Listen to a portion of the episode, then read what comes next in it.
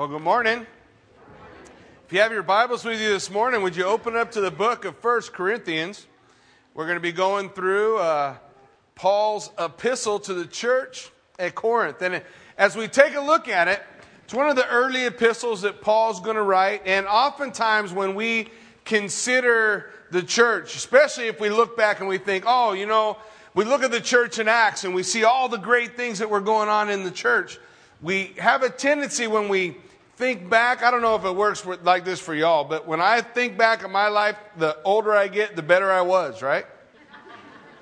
As I, as I get further and further away from the event, the, the better things look. And when we look back at the, at the uh, church, in the beginning of the church, sometimes we only focus on the positives and we forget they had challenges too. And we don't want to be disappointed because we have challenges and they didn't seem to have challenges back then because they did have challenges. And one of those we're going to deal with in, uh, in the book to the, the epistle to the church at Corinth. So as we take a look at 1 Corinthians, we're going to begin in chapter 1, verse 1. That's a good place to start, isn't it? He begins like this Paul, called to be an apostle of Jesus Christ through the will of God, and Sosthenes, our brother. So the first thing Paul does is he wants everyone to know hey, this was not the plan I had for my life. How many of us, when we got started in our walk with the Lord, we maybe we had this this uh, idea. I, I had laid out like an outline. I remember when I was young in my life, and there were certain ages that I had to uh, reach some level of success. You know, by the time I was 30, I had to have this. And by the time I was, I was 40, I had to do this. And each time there was, there was this challenge that I wanted to reach. So Paul says, right in the beginning, Paul called an apostle by who? Jesus Christ. What was Paul doing when that happened? Paul was going with letters to arrest the believers and the Christians. He's on his way to Damascus to try to do his best to disrupt everything that was going on in the church. And in Paul's mind, here he is fighting this battle for the Lord, and I'm going to go out and I'm going to straighten these guys out. And on the road to Damascus, he meets Jesus Christ. And when Jesus appears to him, you remember what, what Paul says to him? Jesus says, Saul, Saul, why are you persecuting me? And, and he responds to him, Lord, who are you? It's kind of weird, isn't it? He knew he was the Lord, but who am I talking to? And then the, the, the light that was shining on Paul responded to him. It is I, Jesus Christ, whom you are persecuting.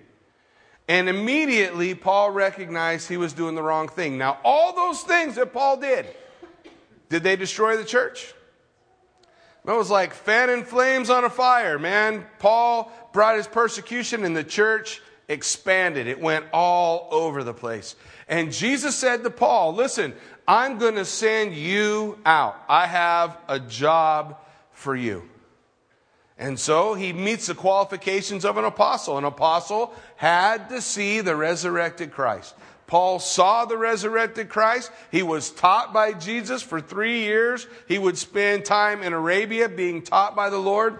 And then he would go out as God's chosen one to reach out into the Gentiles. And so Paul laying this out for us, look guys, I'm called an apostle by Jesus Christ. This is the role that God has called me to. But then he goes on and he says, uh, through the will of God, and Sosthenes, our brother. Now, who's Sosthenes? Well, guys, if we wanted to read in the book of Acts, we wanted to see what was going on in the church at the time. In Acts uh, chapter 18, we run into Sosthenes. Here's what happened Paul's in Corinth. He found a room right next to the synagogue. So he's in this room next to the synagogue. That's where the church meeting's going on. And the folks in the synagogue are getting irritated about the, the Christian folks next door. So a guy gathers up a group of them to go to the leader of Corinth and make an official complaint. The guy's name is Sosthenes. Sosthenes gathers up all these Jews against Paul. They go to the leader of Corinth and they talk to him. Now, the guy who was leading Corinth just started the job and he wanted to make a, a good impression on the folks around. So what he said was, Why are you bothering me with this little stuff? So he had Sosthenes thrown out, and all those guys that Sosthenes got to go against Paul, they all beat him up. They beat him up. You know, the cool thing is, that wasn't the end of Sosthenes, was it? Because when Sosthenes came to the end of what he thought, when he thought, hey, I'm on the right road, I'm doing what I, I think I ought to be doing, and when, when he meets God, it's after he's been rejected by his friends, he's been beaten, he's been cast out, thrown in the dirt, and who comes up to him? Paul. Hey, brother. And in 1 Corinthians chapter 1, Sosthenes is a believer, man. In fact, Sosthenes is the one who's going to deliver the letter to the church of Corinth. He's going to bring the letter from Paul, who's in Ephesus at the time, and he's going to give it to the church there in Corinth.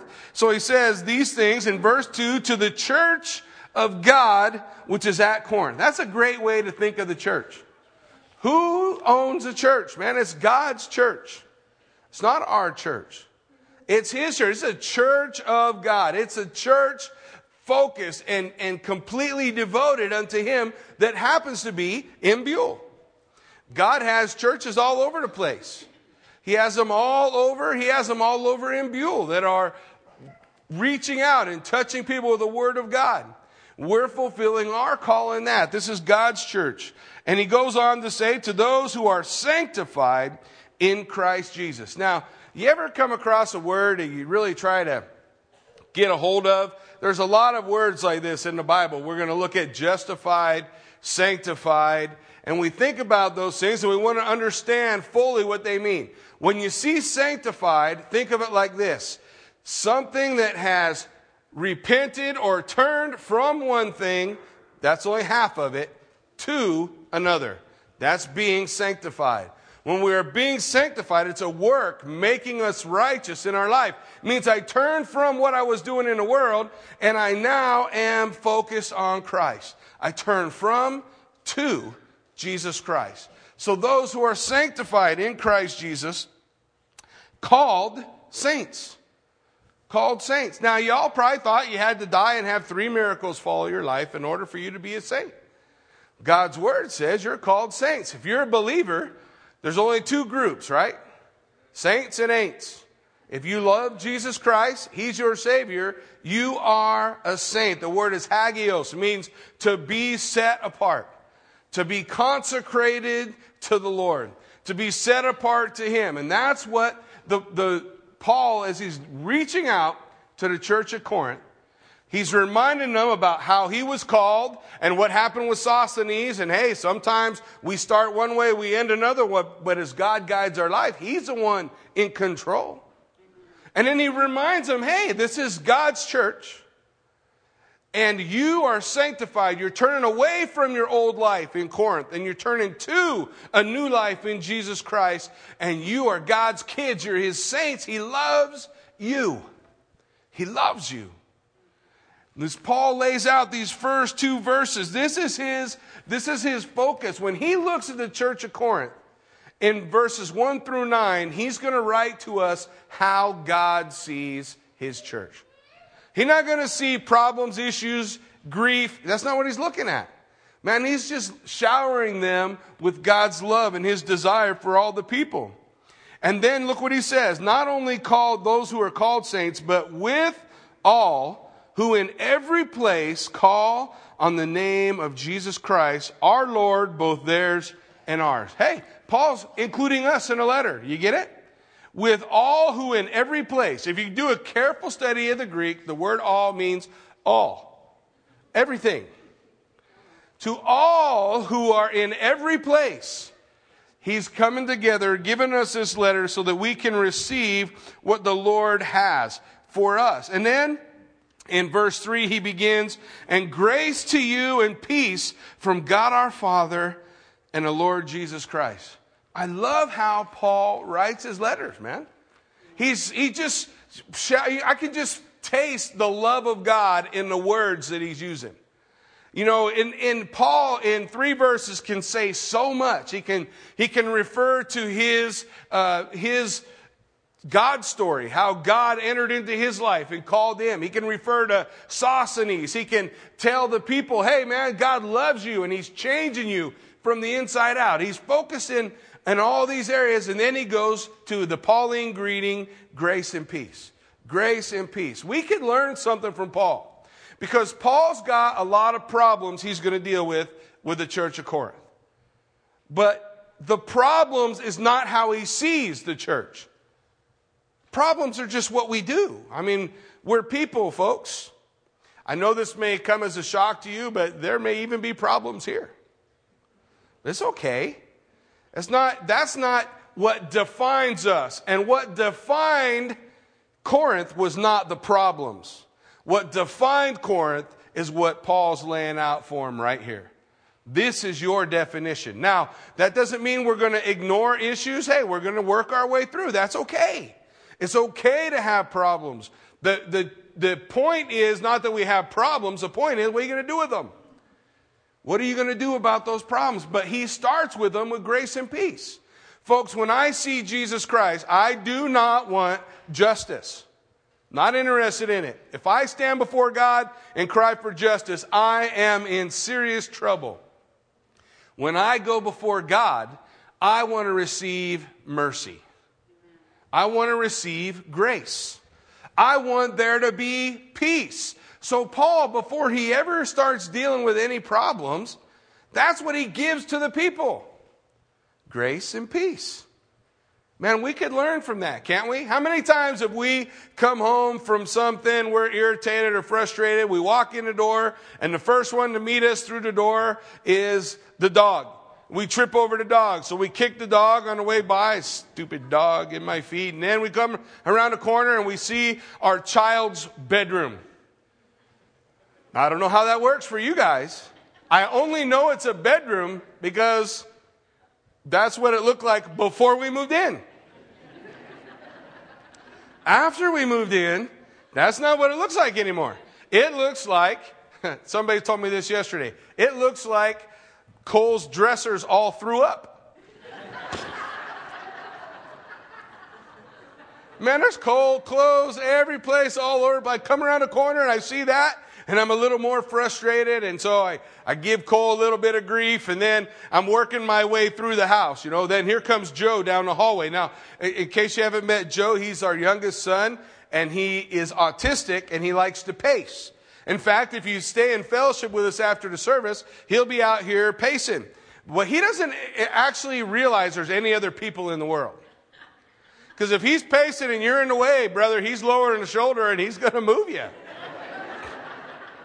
So as I'm working my way up the hallway, here comes Joe. Blam! You know, I feel like I got hit by a linebacker. That wasn't expected. And I get around the corner. And as I work my way through, I'm just dealing out these little pieces of whatever frustration I'm feeling. I would learn a great lesson if I came in the house with a totally different attitude, wouldn't I? If I came in the house with grace and peace. Because that's what I want, ultimately grace and peace. And that's how Paul he begins this letter. That's how Paul's focus is. Grace and peace to you all from God our Father and the Lord Jesus Christ. Verse 4 I thank my God always concerning you for the grace of God which was given to you by Christ Jesus. Hey, he's remembering what it was like when he went to Corinth. Man, I thank God for the grace that was given to you. I thank God for your salvation. I thank God, man, do you just hear the love. Now, folks, Paul wrote this letter to deal with problems. Can you tell yet? No, because when he's dealing with the people, man, he's showing them, I love you guys. I love you. I care about you. You matter to me. Man, I'm thankful for you and, and I'm so glad for your growth and what's going on. He's going to get to the stuff. And this is not the stuff that don't matter that just softens a blow. No, this is the stuff that matters, guys. This is how God sees you.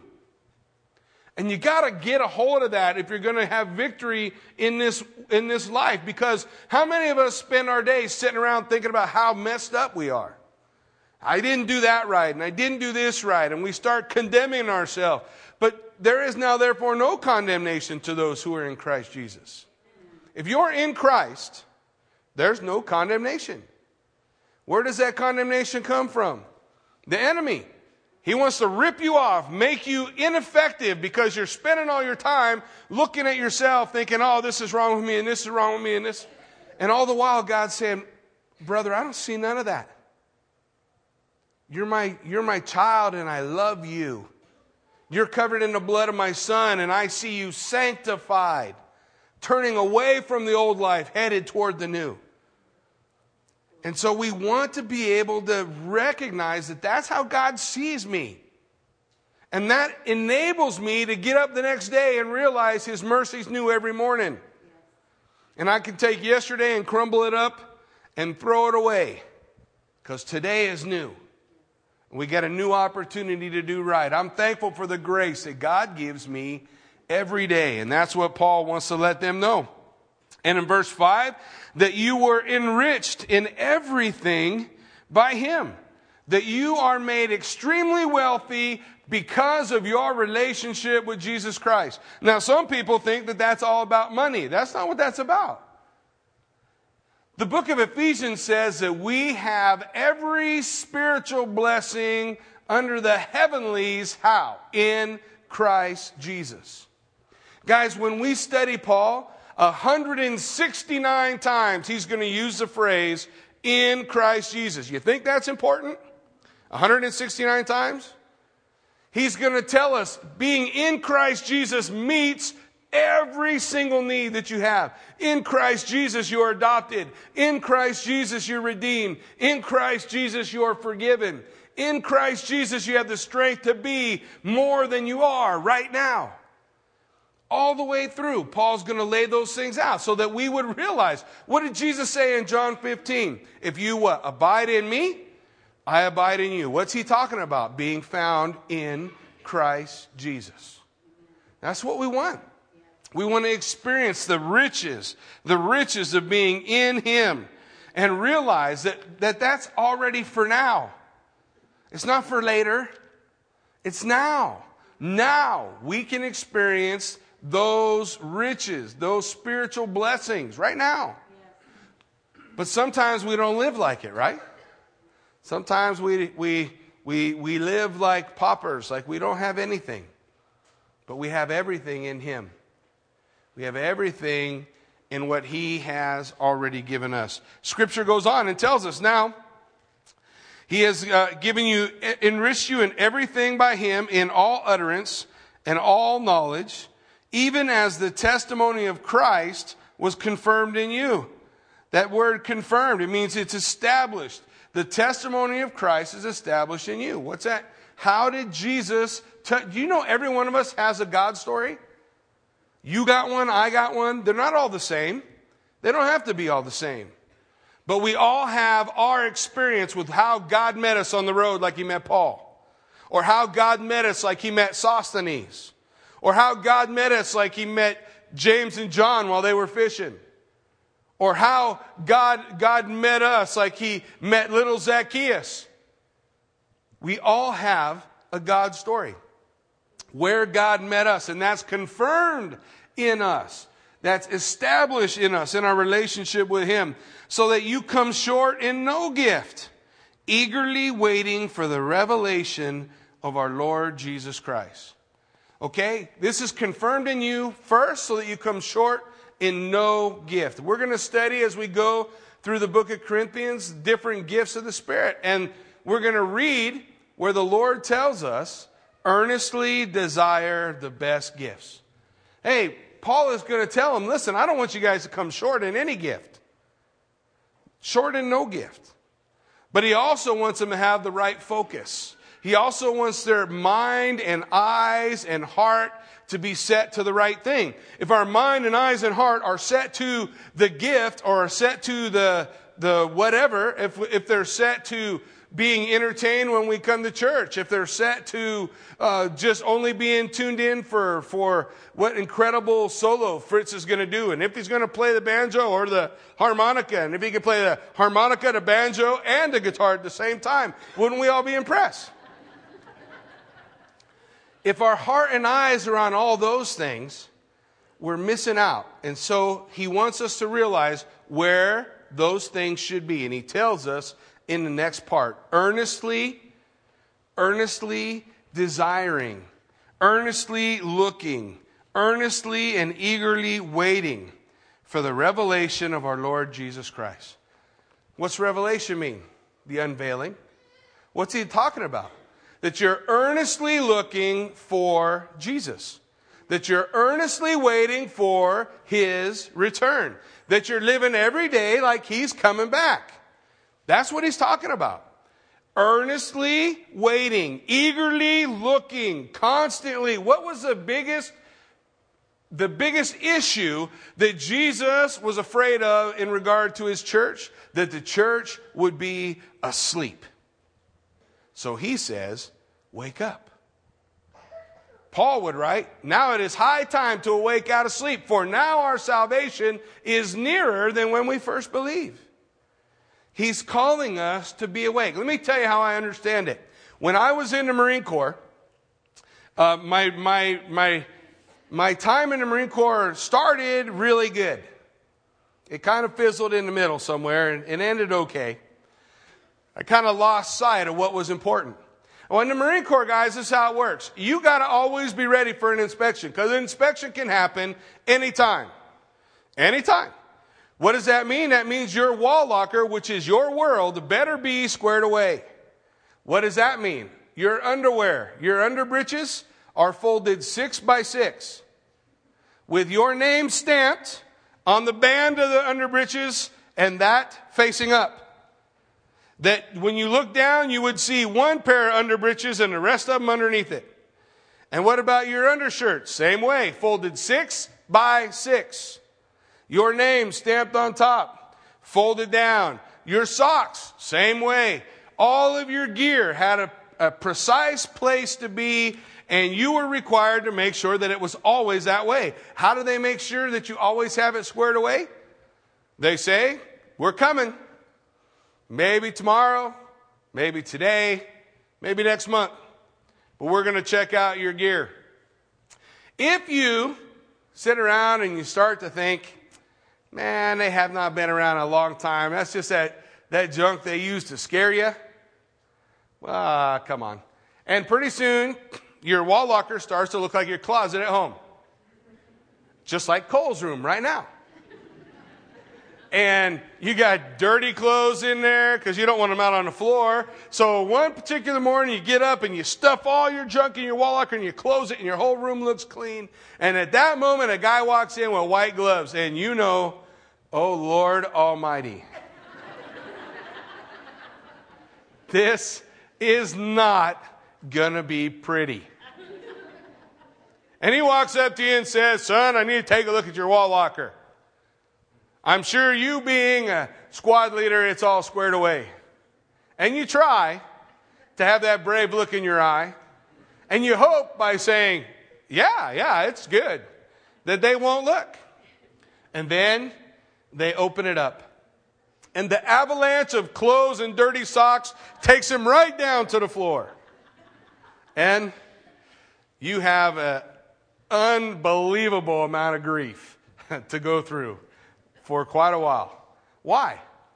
Because I didn't spend every day believing that that was the day he was coming.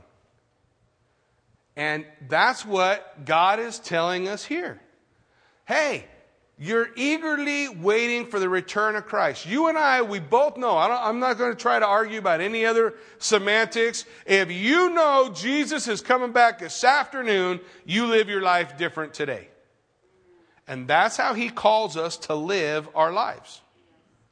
Looking for his return. Waiting for him. Why? Because when he comes, I want to be found ready. That's it. That's the key. And that's what he's laying out for them, eagerly waiting. Who, Jesus Christ, who will also confirm you to the end, that you may be blameless in the day of our Lord Jesus Christ. Hey, he is going to confirm you. He is going to establish you to the end. What does that mean? Simply this. I know in whom I have believed, and I am persuaded he is able to keep me. Now, when I, I lived about a year in Alaska, when we got up to Alaska, one of the first things the guys told me is, listen, Jackie, when you're walking down the, down the road and in the parking lot in Alaska, you have to put your hands in your pockets. And I said, Why? Because you might slip on the ice. Well, that doesn't seem like a very good plan. My hands are in my pockets. I slip on the ice. I'm going to fall down. They say, Yep. But you're not going to take any of us with you. Boy, that doesn't sound like such a good deal. but sure enough, I learned. Actually, you look less dumb, don't you? If your hands are in your pockets and you just slip and fall. Then if you do the little dance where you try to keep your balance and fall anyway. So this is what they taught me. So when I went with my kids, we go up into the mountains where the snow was when we were in California. And I, when my kids were little, I'd take their hand. Hey, hold dad's hand. And the kids, you know, they're all giddy. It's snow. We'll see how that works this winter. But the kids are all excited. They want to play in the snow, want to have fun, and they're not paying attention and they'll step on ice. And when they step on ice, now I told them, hold my hand. What's the first thing that they try to do when they're when they start to slip and their feet come up and they're going to fall? They let go. So do they crash to the ground and bust their head open? No. Because I told him to hold my hand, but in reality, I'm holding his. So that that doesn't happen. That's what God does for you and me. He says, I will establish you unto the end. I'm holding your hand. You'll slip, but I got you. You, you might trip, but I'm holding on. I'll take care of you. I'll confirm you to the end. Hey, Jesus cannot or will not save someone and then lose them. He's not going to save you and then not be able to keep you. That's not my God. My God is able. He's able to keep me from falling and present me faultless to his Father, Jesus Christ, to whom belongs all the praise and the glory forever and ever. That's what he does for us. And that's what Paul's talking about here. Hey, that he will conf- confirm you to the end that you may be blameless in that day of our Lord Jesus Christ. God is faithful by whom you were called into the fellowship of his son, Jesus Christ our Lord. What does he just say? We are called to fellowship. We're called to come together, just like we're doing right now. We're called to come together. Why? Because in this time when the body comes together corporately, each part can give what is needed to the body so that the body is strong. What does that mean? That means each of us has a part to play within the body of Christ. Each of us has a role. Each of us has something to do, something with which we bless one another, not ourselves because we come together, we fit, we work. The Bible says in Hebrews chapter 10, not to forsake the assembling of yourselves together, as is the manner of some, and so much more as you see the day approach. What is he talking about? Hey, I want to be found gathering with God's people when God returns. I want to be found making that uh, uh, something that's important to me, that we're coming together, that we're being strengthened, not just so I can receive, but what can I give? How can I bless someone else in the body? That's the point. That's the purpose. We're called to fellowship. The word is koinonia. We heard of that, right? We do that. In fact, we have one coming up in December, right after the kids do their kids program on a, on a Sunday afternoon. We're going to have a Christmas koinonia. Everyone's going to come and bring a little ornament. We're going to gather. We're going to eat together. We're going to celebrate Jesus Christ. We're going to celebrate the joy of the fact that God gave to us His only begotten Son. We're going to give uh, uh, to each person that comes this ornament. Everybody brings one. Everybody trades. And we're just going to have a neat time of what? Fellowship. Gathering together, blessing one another, getting to know one another. This is what he's talking about, that that's what we're called to. Of his son, Jesus Christ. Now, verse 10, I plead with you, brethren, by the name of the Lord Jesus Christ, that you all speak the same thing, that there be no divisions among you, but that you be perfectly joined together in the same mind and in the same judgment. Now, you might not have noticed, but in the first 10 verses, we, I can tell you what the main thing is. Paul's main theme Because in 10 verses, he repeats it 10 times Jesus Christ. In Christ Jesus. He's going to repeat the name of our Savior 10 times because that is the main thing. That is keeping the main thing the main thing and not getting off on some side note. That is how we find unity. Listen, in chapter 1, he's calling us to unity. He's calling us to being together. What does he say right here as we look at verse 10? I plead with you, brethren, believers, in the name of our Lord Jesus Christ, that you all speak the same thing, that we all have uniformity in our speech. What does that mean? That you keep the main thing the main thing. What's the main thing? Jesus Christ.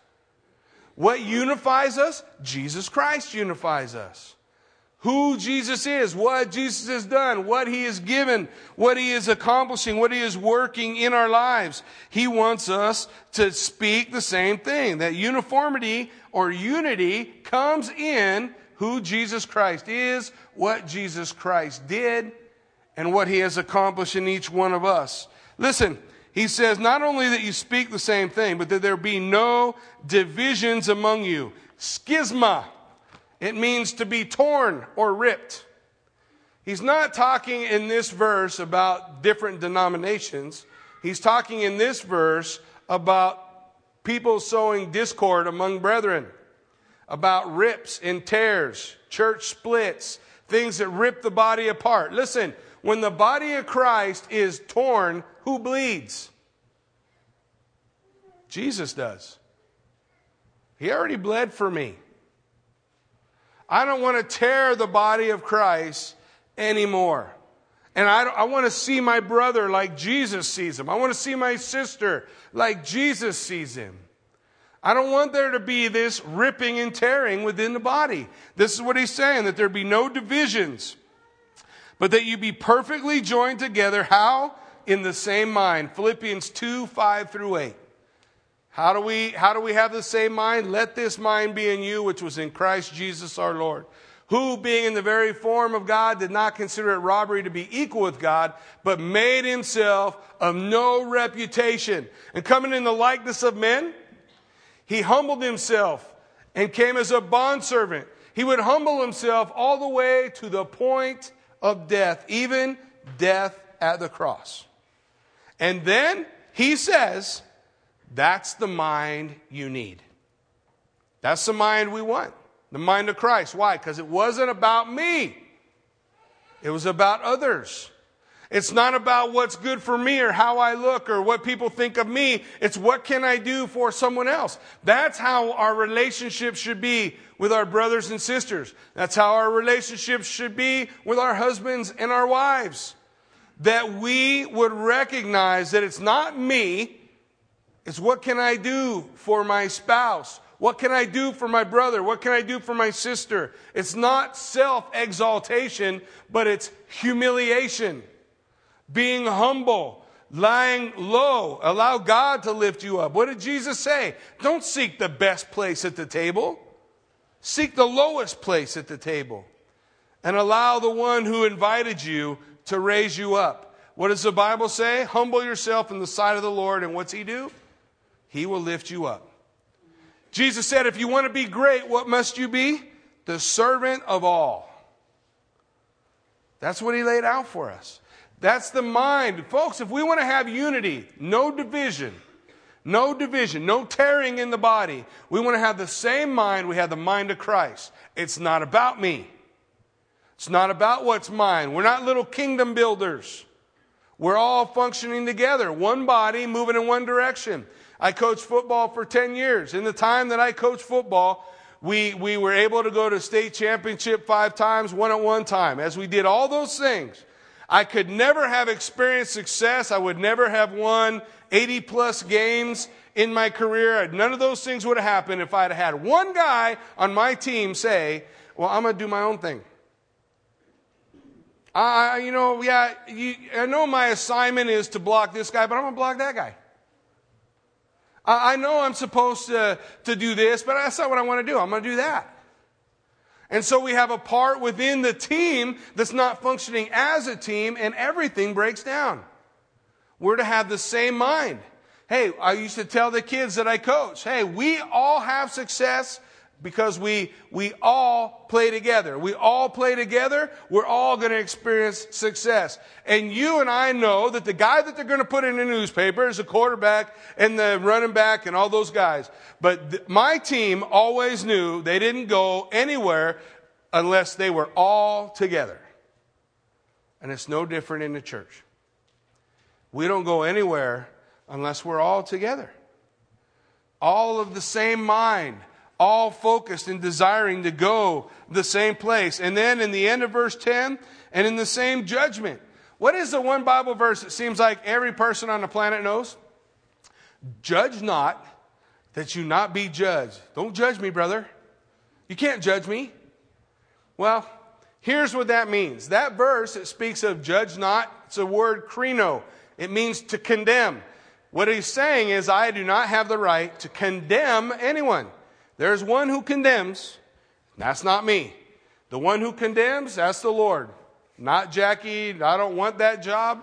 It's all the Lord's. But God does call me to judge.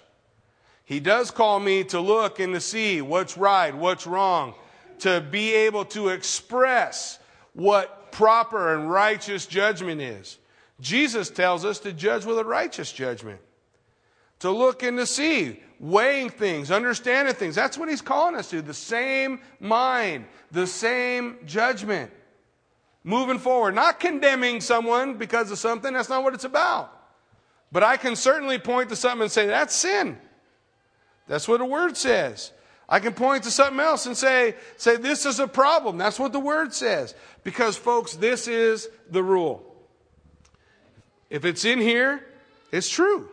If it says it, that's how we're required. That's how we ought to desire to live. That's how we ought to follow. So we want to have that same mind and that same judgment. For it has been declared to me in verse 11 concerning you, brethren, by those of Chloe's household, that there are contentions among you. Uh oh, somebody told. Don't you hate tattletales? Hey, here's the deal on tattletales. At least Chloe put her name to it. Don't you hate it when someone comes to you and says, Hey, you know, I heard this about so and so. Don't say that I told you. Well, what, that, that becomes gossip now. When it was, Hey, we're trying to focus on something that's wrong and help a brother, that's different. We don't want it to be gossip. We don't want it to be tale bearing. Chloe put her name on it. I said, Paul, we got problems. People are dividing over their teachers. Look what he says. Now, I say this to you that each of you says, I am of Paul, or I am of Apollos, or I am of Cephas, or I am of Christ. Is Christ divided? Was Paul crucified for you, or were you baptized in the name of Paul? Listen, they were dividing over their teachers.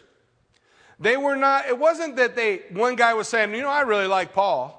And somebody else saying, I, I don't really get into Paul, I like Apollos. That's not what it is. They were dividing under that teacher. I can't hear nothing from Paul, only Apollos. What was Paul? Paul was the edgy little ugly guy who came around teaching all the time. People, some people liked that edgy little guy, some people didn't. Who was Apollos? He was that great orator. He was a Greek. He is well known in church history for being a great speaker. Well, who's Cephas? What is Peter? But it's Peter's Hebrew name. So the ones who are following Cephas, maybe they're traditionalists. Hey, we like the old ways, Peter's way. You know, uh, the, Cephas before he was Peter. You know, we want to we want to follow him. And the other group, they say, you guys are all messed up. We're following Christ. They were all dividing themselves, tearing the body of Christ, angrily getting apart, saying, "I'm more holy than you because I fall under the teachings of Paul." No, I'm more holy because I fall under the teachings of Apollos. Can't we do the same thing today? Sure, you name it. Every one of us in here has our favorite teacher, so we like to hear on the radio. We also have the ones that when they come on, we push a button and we go somewhere else.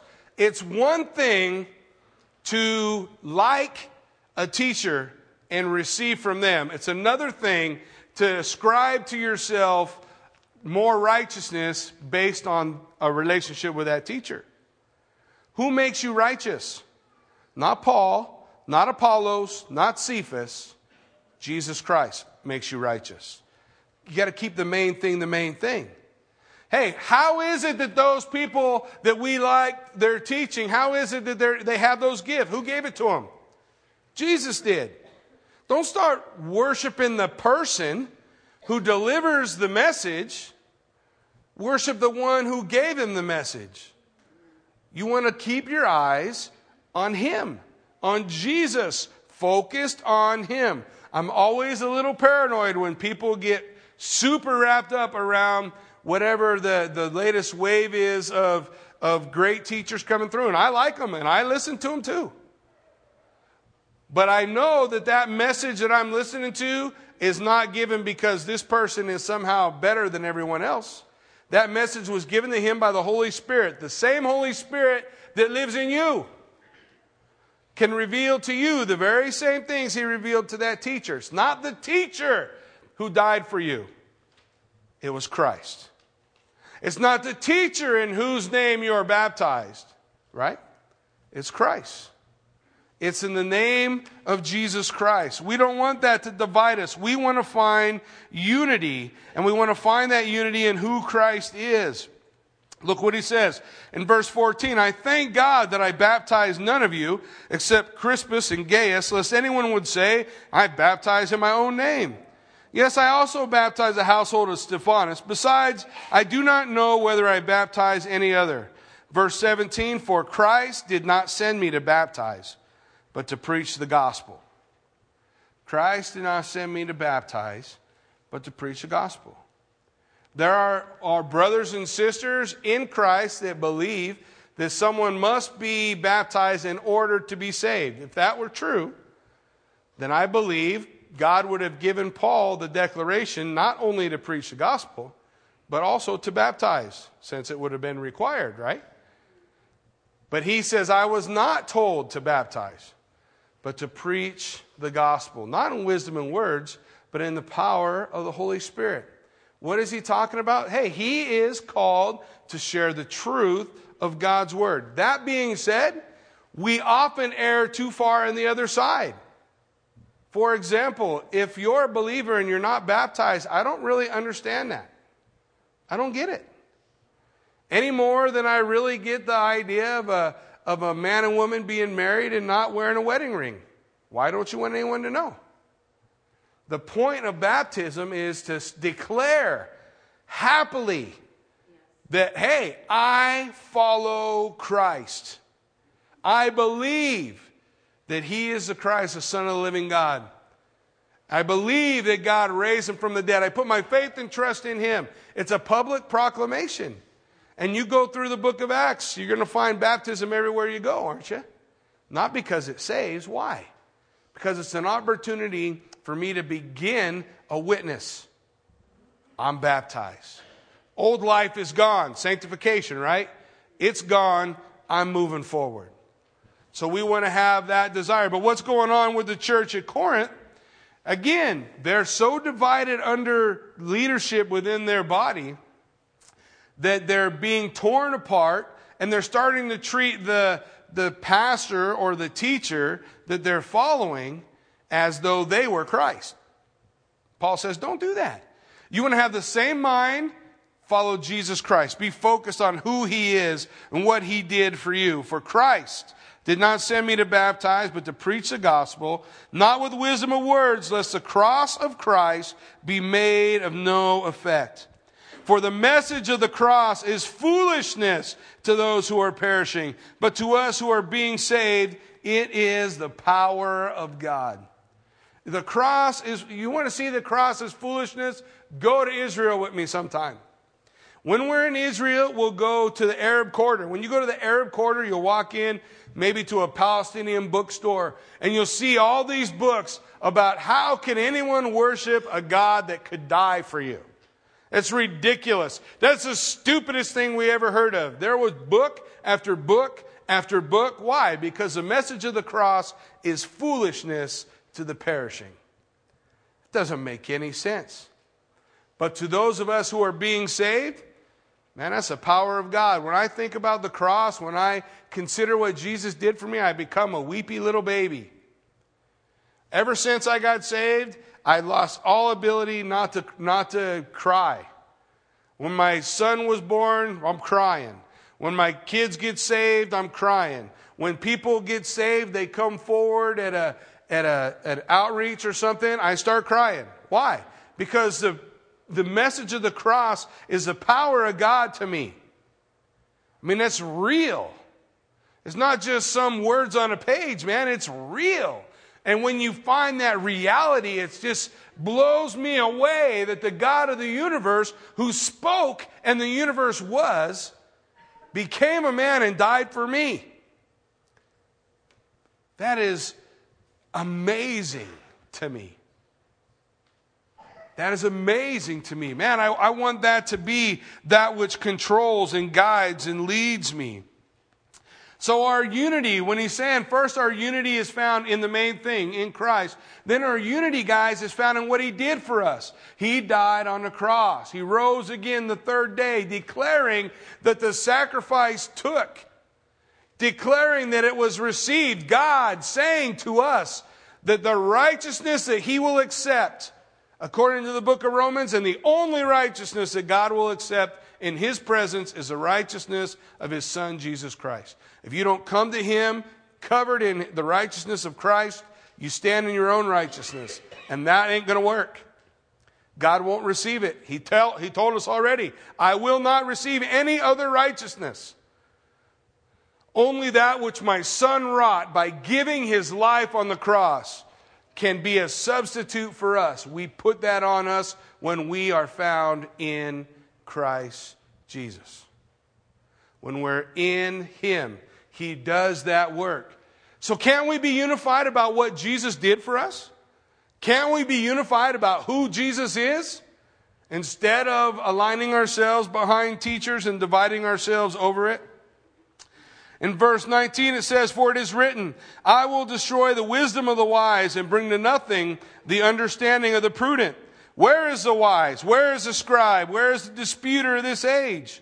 Has not God made foolish the wisdom of the world? You know how wise our world is? How long ago was it when, uh, when George Washington was president? A little over 200 years? 200 and some years ago? Yeah, we bled him to death. Because the wisdom of man said, if someone's sick, you drain their blood. Sound like a good plan, right? You know that the Bible said 2,000 years before that that life is in the blood? But 200 years ago, in the wisdom of men, we killed our first president, bleeding him to death. And how many years did the world fight over the world being flat? Did you know 2,000 years prior to that, God's word declared that the earth is a sphere and it hangs on nothing? Bible said that. God said, I will make the wisdom of the wise nothing. How many do you know that mankind once said if you traveled more than 40 miles an hour, your heart would explode? I would be in serious trouble if that was true.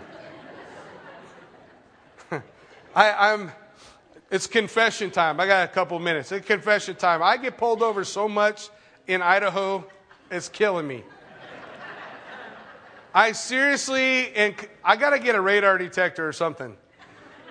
I seriously, I'm not even trying. It just happens. You know, I don't know. It's the it's it's it's the California in me. I'm trying to I'm trying to have it exercise, but it's going to take some time. So I drive down the road, and and uh, uh, an officer's coming the other way on on pole line. He turns around, which is usually not a good idea. If you see a cop slam on his brakes and do a donut to turn around and come behind you, he's after you. so so I pull over, and it was it was cool. You know, I, whenever I get pulled over, it's like, man, I, I mean, I'm guilty. It's not like I'm going to argue. I, I wasn't I wasn't really going. Yeah, I was speeding. I promise. I was doing whatever they said I was doing. So he comes up to me, and, and we start talking, and and uh, he, I find out that he goes to the Reformed Church, and we, we I'm. Uh, I'm going to be doing a wedding over there, and so we got to talking about that, talking about the Lord, and And, and finally he says, You know, I'm, I'm not going to be the guy to give the pastor a ticket. But he says, Doesn't the Bible say something about, you know, I don't know, thou shalt not speed? and I said, You know, I think what the Bible says is if your right foot offends you, cut it off. so, so we're, we're working on that. We're working on that. Oi, the things that happen. The wisdom of the wise, right? God makes the wisdom of the wise into foolishness. For since the wisdom of God, the world through wisdom did not know God, it pleased God through the foolishness of the message preached to save those who believe. For Jews request a sign and the Greeks seek after wisdom, but we preach Christ crucified. To the Jews a stumbling block, to the Greeks foolishness. Listen, what he's saying is God, because of wisdom, man wouldn't see, he wouldn't recognize. So God uses the foolishness of preaching to reach the world. That's God's choice. He made that choice. That's how he's going to accomplish it. Notice it did not say the, the preaching of fools or foolish preaching. Because there's a bunch of goofballs that are out there. Do you know that? For example, there's this, this group, I don't want to name them because someone might go look them up. There's this group that likes to go around and picket. And they make foul signs and say foul things, speaking harshly against homosexuals. I'm not saying homosexuality is not a sin, but the Bible tells us what? If though I have the, the tongues of men and of angels, if I have not love, what does it profit me? Nothing, right? Nothing. But these guys, they picket, they yell hateful things, they have signs that say, uh, God hates our soldiers, praise the Lord for IEDs, all this junk. And they're doing it in the name of Jesus Christ. And that infuriates me. Because it's not the, not because of the, the foolishness of preaching, but it's the preaching of fools. And there's people that follow these people. They go everywhere a soldier dies, they'll go and picket. The family come in there, their, their son or husband or whatever dead, and they're with these signs saying how great it is that their son died because God hated him. That is a message of fools, not the foolishness of the message priest. Listen, how do we know the difference? This is it. This is the only way that you're ever going to know. This is the way that God gave us to know. If I don't see it in Jesus, in his ministry in the four Gospels, if I don't see it in the book of Acts, and if I don't see it written in the epistles by Peter and, and John and Paul, if I don't see it in those places, it don't happen. Because that's the truth. And folks, there's enough stuff in here to keep us pretty busy for a long time, right? That we should be focused in. What's going to keep us unified? Jesus is the main thing. What's going to keep us unified? That He died on the cross for our sins and rose again for our sanctification so that we could be justified in Christ Jesus. What's going to keep us unified? How did you get saved? He chose you. It's not the other way around. He chose you. Folks, the point is this we want to be a church stand together, right? We want to be a church that stands for what's right and what's true. We want to be a church doing those things that God is calling us to do. We want all that to happen. We got to keep the main thing the main thing. Amen? Amen. I got one other thing I'm just going to share with you. And actually, Fritz, you can come on up. We're going to worship right after this. But I wanted to share this, uh, share this with you before we pray.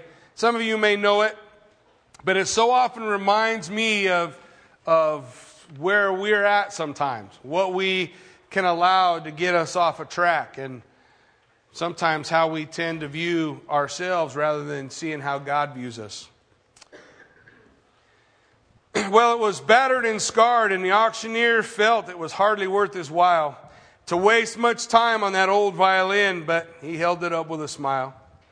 It sure ain't much, but it's all we got left. I guess we ought to sell it too. So now who start the bid on this old violin? Just one more and then we'll be through. So he cried, one, give me one dollar. Who make it two? Only two dollars. Who will make it three? Three dollars twice. Now that's a good price, but who's got a bid for me? Raise up your hand. Don't wait any longer. The auction's about to end. Who's got four? Just one dollar more to bid on the old violin. Well, the air was hot and the people stood around and the sun was setting low. And from the back of the crowd, a gray haired man came forward and he picked up the bow. He wiped the dust off that old violin and he tightened up its strings. And when he played a melody pure and sweet, sweeter than the angels sing. When the music stopped and the auctioneer, with a voice that was quiet and low, he said, What am I bid for this old violin? Then he held it up with a bow. And he cried out, One, give me one thousand. Who'll make it two? Only two thousand. Who'll make it three? Three thousand twice. You know it's a good price. Come on, who's got a bid for me?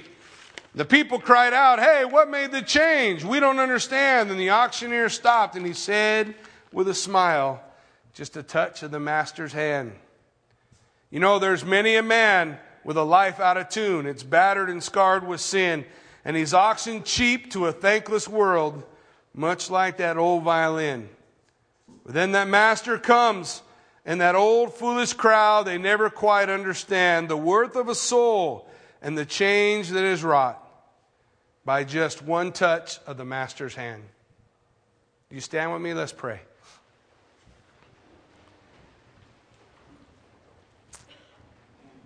Heavenly Father, Lord God, we thank you for this time as we gather before you, Lord. Father, it's our desire, Lord, even though many of us are just like that old violin, worn out and out of tune. God, you are able to tune us. You are able to play us. When we present ourselves to you, you make beautiful, beautiful music. God, we pray, Father, that we would learn to see ourselves in God's eyes, to see our brothers in God's eyes, that we would desire to be unified under one in Christ Jesus, that we would be unified because of who Jesus is, that we would be unified because of what Jesus did, that we would be unified because God, you chose us. We're on the same team, moving in the same direction. So let us have the same mind let us speak the same thing. Let us have the same judgment. May we glorify you by the song that we play. Father, as you touch us, as you guide us, as you lead us, may we glorify you in all we do. In Jesus' name we pray. Amen. Well, we're going to go ahead and close in worship. I'd love to invite the prayer counselors to